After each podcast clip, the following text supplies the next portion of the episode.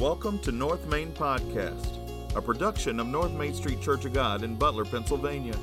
This podcast brings you North Main's messages every week and inspires you to know Christ intimately, grow in Christ continually, and go for Christ daily.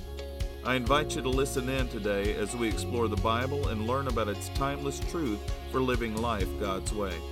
Let's listen to Pastor Brandon as he brings us today's message.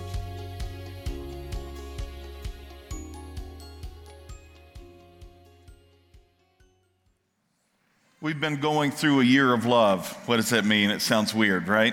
Um, it's not like the summer of love in the 60s, but it's a year of love based on Scripture. We challenged you in January to begin to read through Scripture. We gave you reading uh, material, you know, a guide to follow through so you could read through the Scripture in a year from Genesis to Revelation.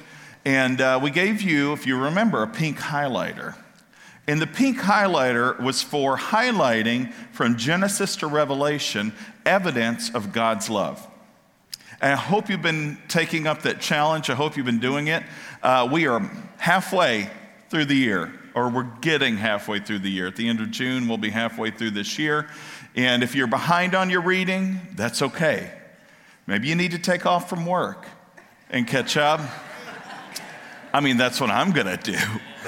Anywho, um, so just, just catch up as you can and continue to remember to highlight where you see evidence of God's love. Well, we come into this aspect of love as we read of the definition of love, Paul's definition in 1 Corinthians 13. We've been kind of segmenting that definition throughout the whole year. And this month, June, a five Sunday month, we're looking at the aspect of love that is not jealous. Love isn't jealous. I was trying to think earlier on in the year, well, what would, what would be the best way to illustrate love not being jealous, scripturally, biblically? And, and it's a little outside the norm for me because I usually take a book or a whole segment of scripture that's, that's long and we will read through it. But we're going to spend a month on just one chapter in one book of the Bible, and that's chapter 4 of Genesis. If you're not familiar with your Bibles, uh, that is the very first book of the Bible, Genesis is.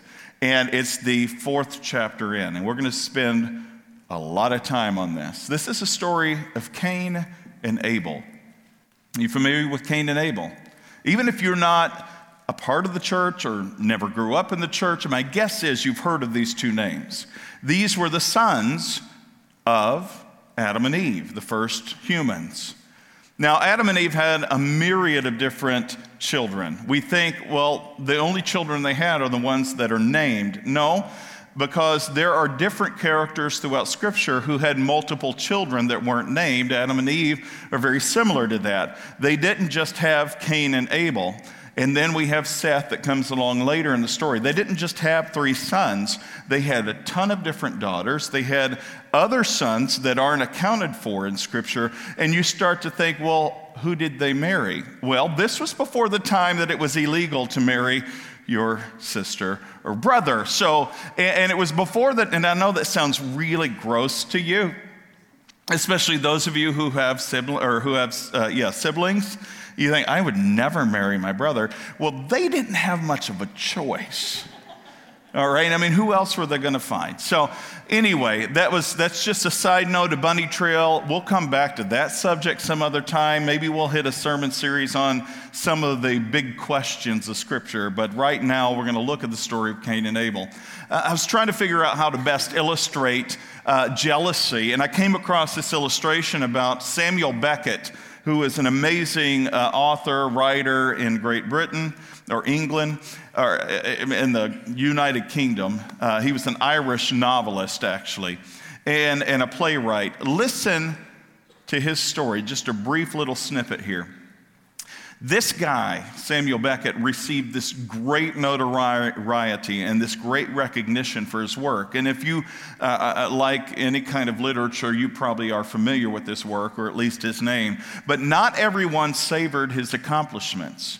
Uh, Beckett's marriage, in fact, was soured by his wife's jealousy of his growing fame and success as a writer. One day in 1969, his wife Suzanne answered the telephone. She listened for a moment and spoke briefly and then hung up. She turned to Beckett with, with this stricken look on her face and she whispered, What a catastrophe.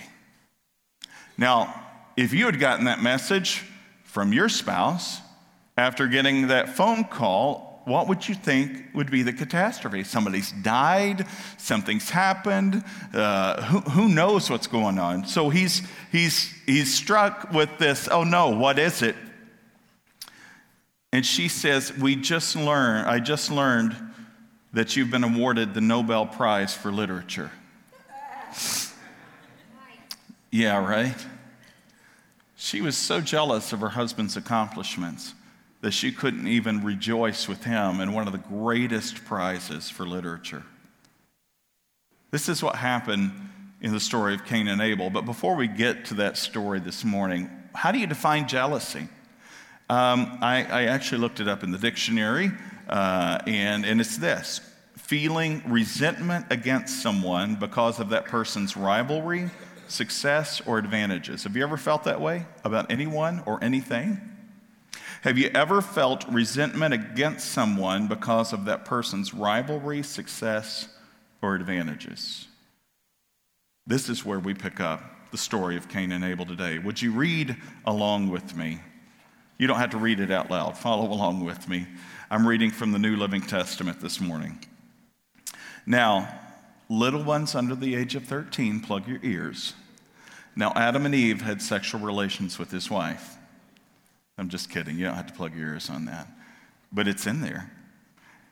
He had sexual relations with his wife Eve, and she became pregnant. When she gave birth to Cain, she said, With the Lord's help, I've produced a man. Later, she gave birth to his brother and named him Abel. When they grew up, Abel became a shepherd while Cain cultivated the ground. There's really no major significance here. There are scholars that debate, well, because Abel worked with livestock, then he was more important. And we'll see in just a moment uh, where scholars really kind of bounce off of this idea that he was more important or more favored by God. Uh, Cain worked the ground. Go back just one chapter, Genesis 3. What was the curse given to Adam? Do you remember? The ground would be cursed, but he would have to work for it or work through it from the ground which he was taken to earn a living. And it wasn't going to be easy because all it would produce is thorns and thistles and a hard life and sweat and blood. So Cain was given over to working the ground, Abel to overseeing livestock.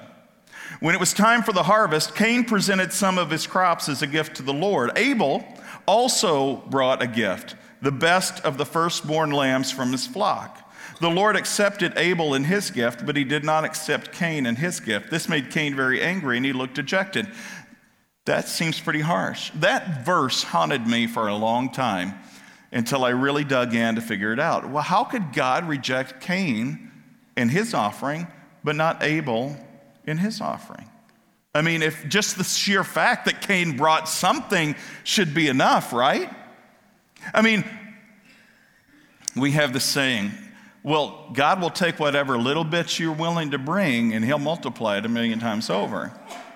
And, and we do agree with that. There's, there's nothing wrong with that except there's a heart issue, which we'll talk about in just a moment. And then God has this interaction with Cain. This made Cain very angry. He looked dejected. Why are you so angry? The Lord asked Cain. Why do you look so dejected? Now, this is a harsh thing coming from a person who's rejected you. And it seems like God is toying with him, but is he really? You will be accepted if you do what's right, but if you refuse to do what's right, then watch out. Sin is crouching at the door, eager to control you, but you must subdue it and be its master. Now, we're going to focus on those seven verses this morning really quickly, but let me read to you the rest of the chapter and what unfolds that we're going to be looking at the rest of this month. One day, Cain suggested to his brother, Hey, let's go out into the fields. And, and, and while they were in the field, Cain attacked his brother Abel and killed him. I find it interesting he didn't kill him where the livestock were, where they were livestock were, where they were breed, or breeding or grazing. He takes him into his territory to where, where he worked in the fields, and he killed him in his place and in his time. Afterward, the Lord asked Cain, Where's your brother? Where is Abel? I don't know, Cain responded. Am I, bro- am I my brother's guardian? What have you done? Listen, your brother's blood cries out from the ground. Now you're cursed and banished from the ground, which has swallowed your brother's blood. No longer will the ground yield crops for you, no matter how hard you work.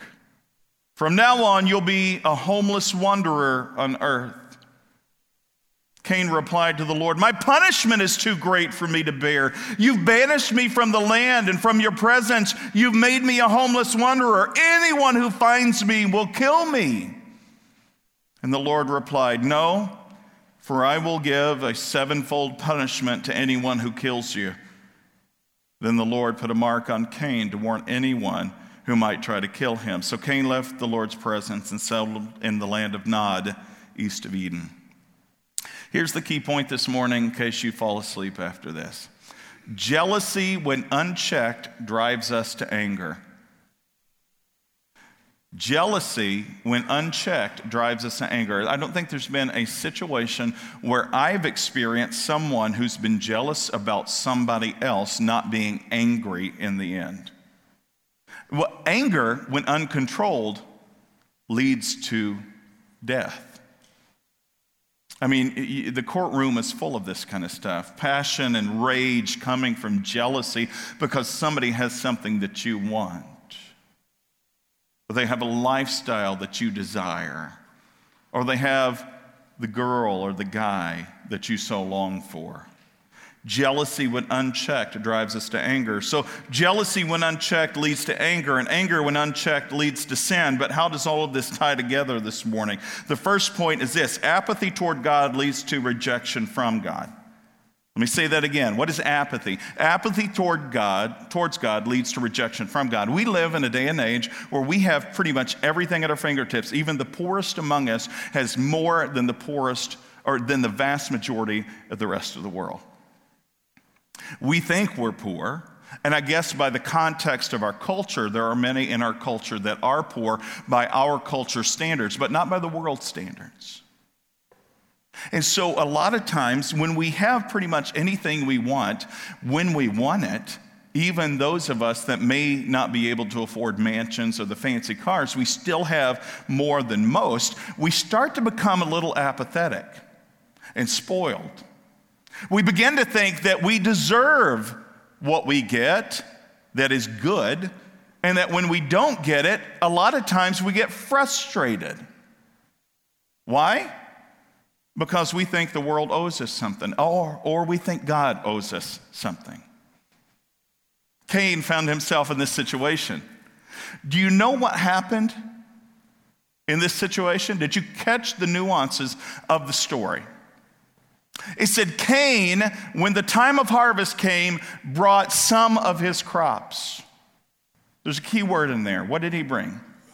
Some. That's not bad but it's not great. And the enemy of good, or the enemy of great is good, right? Yeah, I'm gonna, get, I'll bring you some of this. And then it says Abel. And it goes into great detail with Abel. Did you catch that? What does it say? He brought the best, the first fruits. See, Abel knew that God is God and he wasn't. And he knew that God deserves the best. Why does God deserve the best? Because, see, I think a lot of you may have a question mark in your mind. Well, why does God deserve the best? He has everything. He's the Alpha and the Omega, the beginning and the end. Why, why does He need my best? Why does He need the best of what I produce? Why is that even important to him? That seems awful selfish of God. But let's think of who God is. Not only is he maker and creator of everything that you can see, taste, touch, hear, and feel, he is the ruler of all things in all places at all times. And he, out of his gracious, loving kindness, knelt down in that garden. And how did he create humans? Not by speaking them into existence, but by forming them from the dust of the ground. And he could have said, All right, wake up. But he didn't. He breathed into the nostrils of man the breath of life. He took great care to show us how much He loves us. He went above and beyond what you might conceive as the call of duty of any God to bring us life. He made sacrifices on our behalf. Now, now at Cain's day, in Cain's day and age, you say, well, what sacrifices did he make? Sure, we know thousands of years later he gave his son to die on a cross. That was a big sacrifice. But what did he do in Cain's day and age? Why did he reject Cain? Because there's a sacrifice on the heart that always matters to God, first and foremost, above anything else you could ever offer him. And he knew when Cain came into his presence, he came with this apathetic, ho hum kind of mentality to say, Here's some of the stuff that I got from my harvest. Now, is that reading into the text? Some scholars would say so, but most of what we understand about this passage of Scripture, even down to the root language of it, is that Cain came to give God a mere token, whereas Abel came and gave the best, knowing it was going to cost him something. And I guess the question this morning is when you look around and you see others making it better off than you are, or so you think just by outward appearances, do you get jealous? You think, God, I'm giving you my stuff. Well, God, how come you're blessing them? How come they're getting this? How come they're not as good of a person as I am? Have you ever said that or thought that? And jealousy begins to take over. And like a tool of the enemy that always does, it destroys us from the inside out because it begins to take root and it begins to rot us.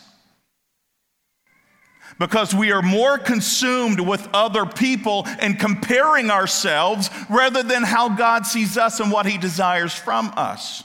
And the enemy has won the battle over us when he begins to get us to look at other people and what they're getting as opposed to what we're not. We all get caught in this trap. Let's be honest. Pastors, too. I can look at the church down the road and think, well, why are they getting more people and they've got more budget money and they've got this, they've got that. They've... It happens. Pastors aren't immune either. But I know what this feels like. I know what this looks like. But I also know the end result of jealousy, which leads to anger. It'll lead to sin, and sin leads to death. That's what James tells us in the New Testament. What else do we find? Well, actually, let me, let me stop there.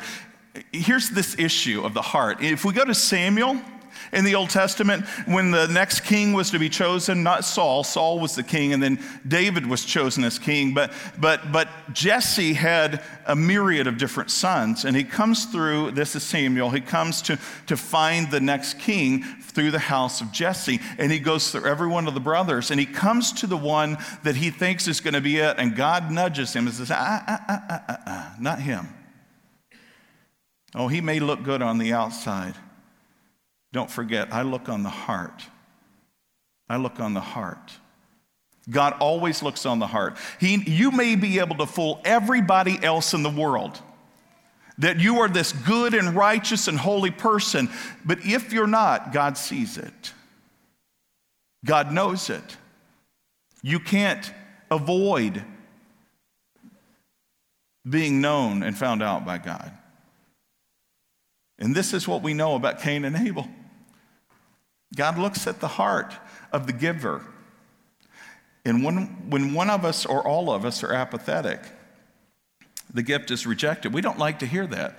Wait, if I give whatever, do you know there are times when God rejects his people? We don't like to hear that. When have you ever heard that preached from any stage, from any pastor, that God rejects the offerings of people? No, we hear the good stuff. With just whatever little bit you want to bring. Well, let's look in the New Testament in Luke chapter 21. We find this lady, Jesus with his disciples. They're in the temple, and this lady who's way off in the distance, well, not too far, but far enough or close enough where they can see. Jesus catches, catches her, and he sees her. Nobody else probably sees her other than just a nuisance to get out of the way so that they could take their turn at the offering. And the offering wasn't taken up through plates handed down the aisles. The offering in the temple was taken from these large uh, uh, uh, bottles or, or, or, clay jars with a narrow neck, and, and they didn't have paper money, and they would come in and they would dump their bags of money in these, so it made a lot of noise as it clanged down through the tube of this offering, this offering chalice, if you will.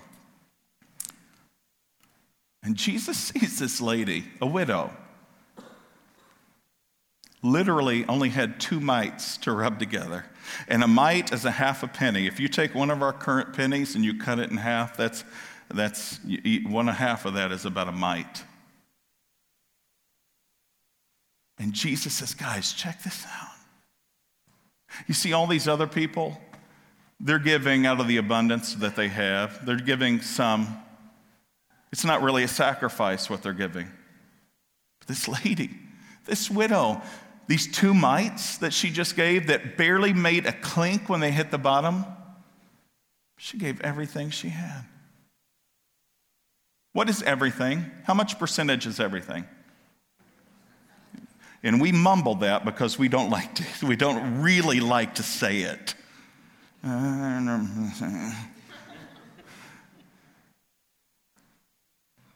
Pastors don't always like to hear that either. You know, I've been wrestling as a pastor for the past three years, going on four years now, with what total surrender means.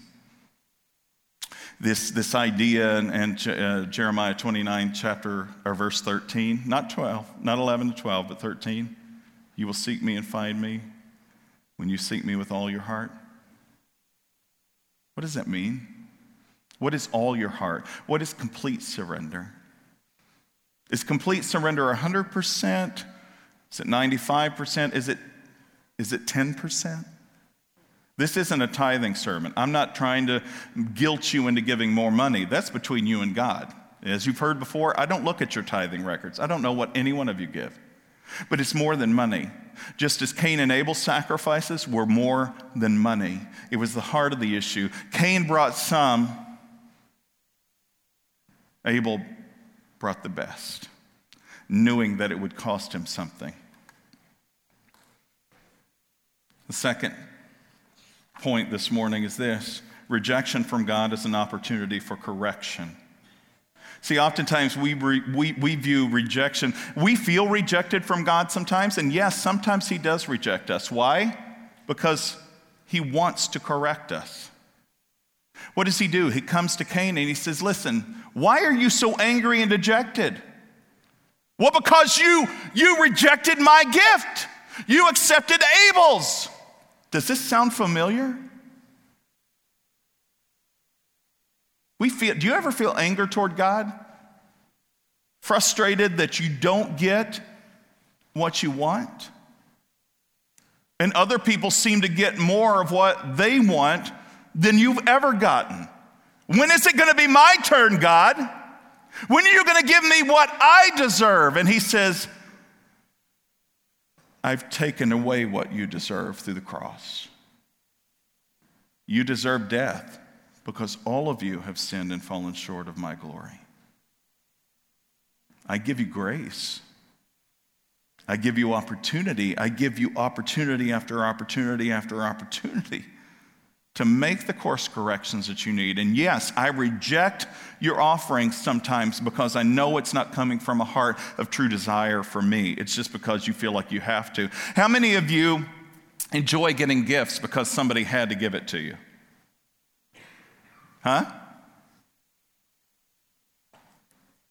Most of us don't. When you feel like somebody is giving you something because they feel obligated to give it to you, doesn't it diminish the gift a little bit? Yes or no? Thank you. I'm just making sure you're still with me. I, I, I don't want to lose you in the midst of all this. how much more so then with a perfect God? who sees all, knows all, and stuff inside of you that you can't hide from him. If you're like, oh, I got to do this again. Oh, here comes the offering plate. I guess I'll give it a little something, something. oh, they want me to sign up to serve down at Fishbone. I mean, ooh, I think I've got something going on that night. Oh, they're taking another fundraiser or another, uh, not fundraiser, but another, they're, they're collecting this stuff or this thing, and uh, yeah, I barely have enough time or enough resources to get myself this or that. See, God knows your heart. We don't, this is a hard message for me to preach because I know it's in your face. But Jesus was in your, in your face, in our face, in my face. Every time I read scripture, I can't help but say, oh, that applies to me. Ugh. I wish it didn't. I wish everything I read in Scripture said, oh, look how good you're doing. You know, oh, wow, you did great on that. And sometimes I get encouragement, yes. But there are more often times than not where I'm reading, like, oh, that's not fun. That really hurts. I, I, I, talk to the staff. We go through books a lot together and different resources together. But in the margins of some of the books or even the Bible, I, when I'm reading, I will write this four letter word. Don't let your mind go squirrely on me. It's O U C H with an exclamation point. And I say ouch, and I usually date it. You know, I'll put the date of the day that I read that, that I said ouch, because I want to be able to go back to it and say, when did I say ouch? And have I recovered from the ouch to say amen? amen. Right? Because that's how we learn, that's how we grow. Cain had an opportunity to grow. He had an opportunity through this rejection of God, who God then comes to him and said, Why are you so dejected? Why are you so angry? If you do what's right, it's a good thing. But be careful, sin is crouching at your door. And too often, sin crouches at our doors like this, just waiting for the opportunity to pounce. Oh, you're feeling jealous. You're feeling angry. And you, you feel justified in your jealousy, anger, envy, frustration toward God. And you know what sin is doing? Oh, just open that door just open, even just a crack, if you could just open the door a little bit, come on. And God reminded Cain, sin is crouching, it's just waiting for you. You just open the door crack, let me, oh, just come on. Let me in. You know, the interesting thing is, you get to Revelation chapter 3, and Jesus says, Here I stand at the door and knock. How many of us open that door more than we open the door of sin crouching? Brandon, you just don't understand what I'm going through, the difficulty in life I'm struggling with. No, but God does. And He knows your frustration, He knows your anger, and He says to you, Listen, I'm not going to reject you forever. If you do what's right, come on. Step up. I, I, know you could do this. I created you. I know the potential that's in you. I know everything about you, and I know you could do this. But sin's crouching at your door. And if you give in to the baser sin instincts in your life, you'll open that door and he will devour you. Don't let him do that. Rejection is an opportunity for correction. And correction from God is a chance for redemption. Correction from God is an opportunity for redemption. I'm going to read to you Malachi chapter 1.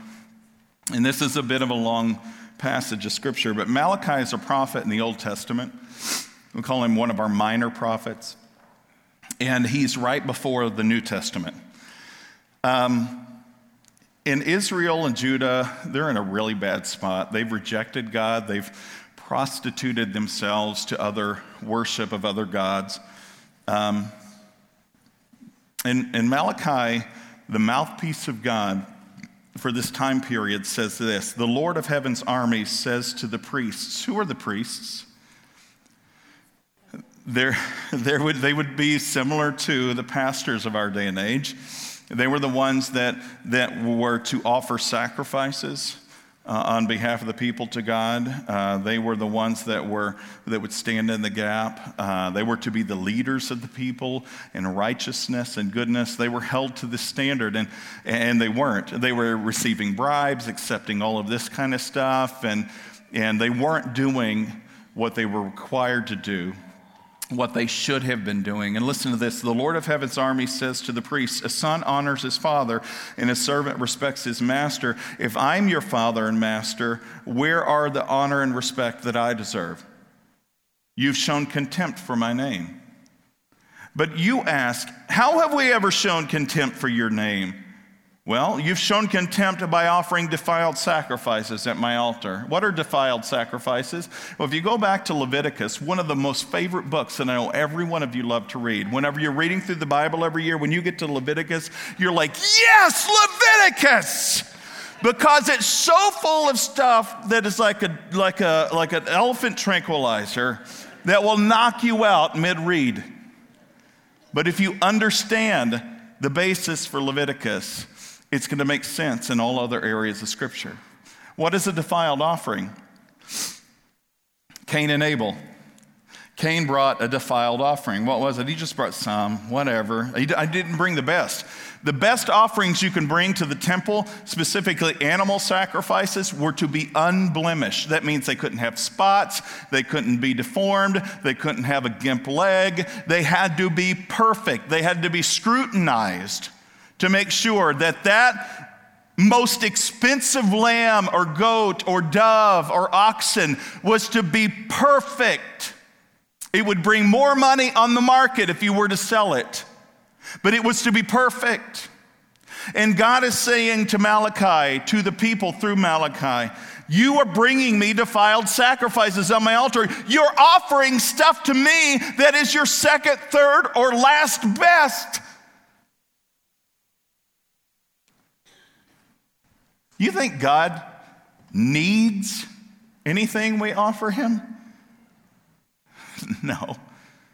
He's got everything he ever needed, but he desires us.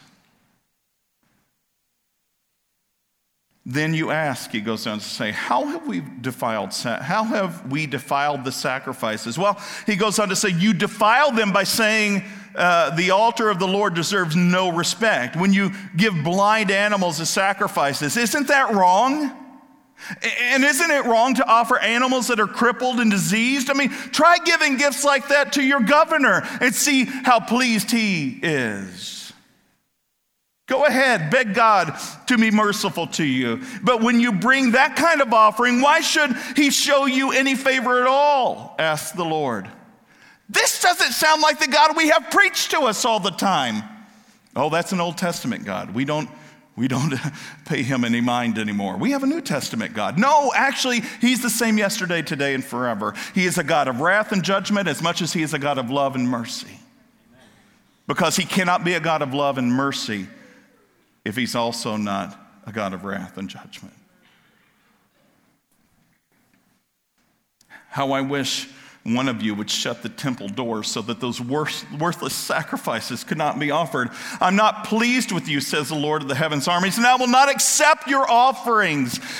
Do we do this today? In our churches, do we come and put in our token time and, and stamp our, our, our time, uh, the, the time clock of worship, so to speak? And then go about the rest of our week and live for ourselves?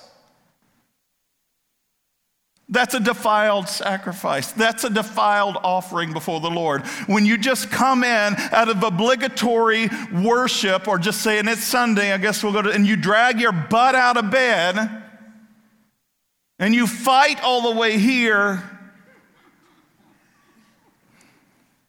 And you're like, oh, let's just get this over with. Brandon, please don't preach beyond. I didn't hear the right worship song that I wanted. They didn't play the organ today, or the drums, or the guitar, or they didn't do this, they didn't, and you come expecting to be offered to you when this is a place that is a place of sacrifice. And when this building is empty, guess what? It's just a building. But when God's people gather together, it is a place of worship and sacrifice of praise. And you may fool everyone else around you by belting out the music and the songs and praising your God, but you can never fool God if it's not really in here. That is a defiled sacrifice. That's a blind offering. That's a crippled and diseased offering we bring before the Lord. And we wonder, why, why isn't this happening? Why don't we see signs, wonders, and miracles? It's because we don't give God what He deserves. Why didn't He heal this person from cancer? Why didn't He heal that lame person or that blind person or that deaf person? Why didn't He fix my spouse? What kind of offerings do you give Him?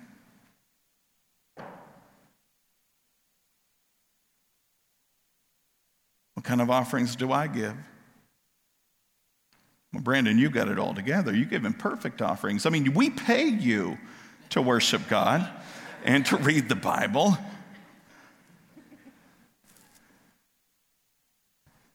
Who was Malachi writing to? The priests, the leaders.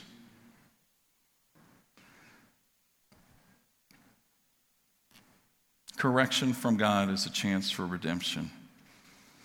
See, God gently rebukes Cain. See, God had every right to kill Cain on the spot. Boom, you're dead. And he would have been justified.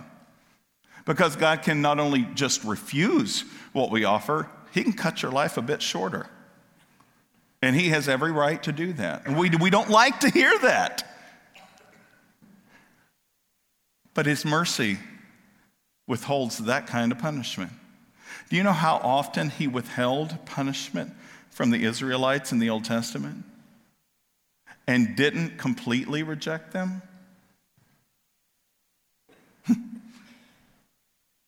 he is a patient God. And he's patient with you and me today, too.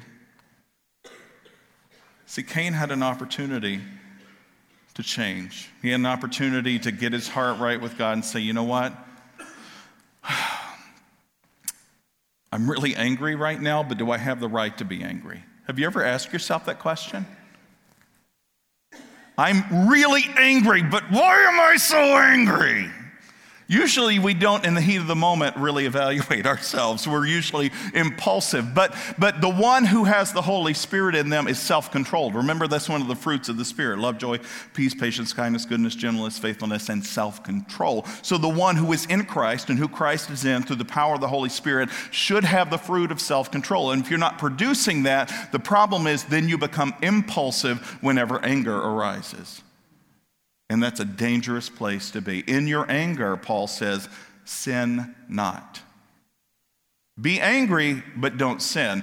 How can I be angry and not sin? It takes self control. Jesus, who went into the temple and stormed the outer courts, the court of the Gentiles, and threw over the money changers' tables and the merchants' tables, and he drove them out with a whip, that was a controlled anger. Can you imagine if he was uncontrolled? Because think of what he had to do. In one of our gospels, it says he braided a whip. Is that impulsive? How long does it sit? Are you going to sit and, all right, I'm going to braid this? I'm really angry right now. I'm going to count to 10 while I braid, while I braid this whip. See, he was controlled. And his anger was righteous because it was for the things of God rather than for him. You have made my father's house a house of thieves and robbers. And it should be a house of prayer. But all too often, our anger is about the injustice we feel like we've been served. But how much injustice has God been served by the way we live our lives? How many times has He said, Listen, I'm going to give you another chance? I'm going to give you another opportunity. Stop doing this. The woman caught in the act of adultery. When all was said and done, what does he say to her? He says, I don't condemn you either. go and stop sinning. See, we like the part of God who get, lets us off the hook. We don't like the part of God that says, stop doing what you're doing. Right? No matter what culture you're in, no matter if you live in the city or in the country, or in a far off country in some other place. The enemy tempts us the way he does everybody else, just with different things at different times. See, it crouches at the door, ready to pounce when you just start to crack that door.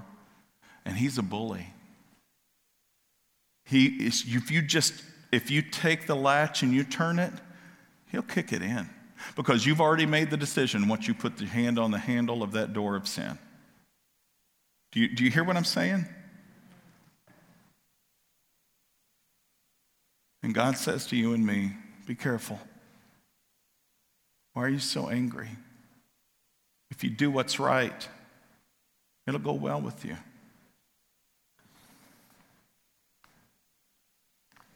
The great German composer Mendelssohn amazing composer. He once visited the cathedral at Freiburg, and having heard the great organ that was in that church, everybody knew about this amazing organ all over the country and even outside of the country. He went to the loft where the organ actually was, and he began to ask, Can I play this? The old organist, in jealousy for his instrument, at first refused, but uh, was afterward prevailed on to the great German composer. See, the old organist of this church didn't knew, know who Mendelssohn was. Well, they didn't have mass media, Google, Wikipedia. He couldn't look him up. Didn't even ask his name. Mendelssohn just said, Can I play this for a while? No, you may not. This is, this is mine. You can't touch it. But he was prevailed upon to let Mendelssohn play. After standing by in an ecstasy of delight and amazement for a few moments, he suddenly laid his hands on the shoulders of the musician and exclaimed, Who are you? What, what's your name? Humbly, Mendelssohn said, Mendelssohn. And this guy reflected for a moment. He said, Can it be that I had so nearly refused to let Mendelssohn play this organ? See, Christians often refuse to let God have his way in their life because they're afraid of the outcome. Little do they know that if they would let God do as he sees fit, that the outcome would be much greater than anything they could ever dream of. And many of you sitting in here right now are holding back out of fear, are holding back out of frustration. Maybe there's even jealousy or anger in your heart right now, and you're holding back from God the best that you truly do have to offer. But I, I, come to church, isn't that enough? I, I, give a little bit in the offering, isn't that enough? No, it's not even about that. If, it, if that was the, the reason, then we should shut the doors on the church. That's what he said in Malachi. Just shut the doors on the temple, shut it all down. I don't care about your offerings. I care about you and what you bring me as a representation of what's inside of you. Do you love God more than anything else in this world? And does your life show that? Does your, do your decisions show that? Do your actions on a daily basis, not just on Sunday mornings, show that? Does your rhetoric and your words about others or about Him show that? Does your language show that? Because if not, they're just defiled, crippled disease offerings to God. I close with this passage of Scripture 1 Peter 2 1 through 3. Get rid of all evil behavior. Be done with deceit, hypocrisy, jealousy, and all unkind speech. Like newborn babies, you must crave pure spiritual milk so that you will grow into a full experience of salvation. Cry out for this kind of nourishment. Do you cry out for that kind of nourishment from God? Cry out for this nourishment now that you have had a taste of the Lord's kindness. God could have struck you down anytime, anywhere, and at any time. But the fact that you're here this morning means that He's given you extra breath to breathe for this day. How are you using it? Like Cain or like Abel? Jealousy, when unchecked, drives us to anger. As our worship team comes forward to close us out this morning, here's the deal. I know some of you are here right now and you're just playing this church game. But church isn't a game to be played, it is the body of Christ. It's not a building or a place to go, it is a people who come together to serve and worship God and each other. Not worship each other, but to serve each other. See, if we aren't doing the greatest commandments in this place, loving God with all of our heart, soul, mind, and strength, that's complete surrender in every area of our lives heart, soul, mind, strength. What are those? Take a moment and evaluate yourself. Am I loving God, heart, soul, mind, and everything physically within me? Am I? And do I love my neighbor as myself? See, that's the church. That's the body of Christ.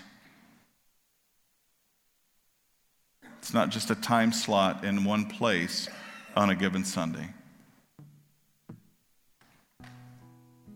What offerings are you bringing to God? You bringing Him everything or just some things? Let's pray.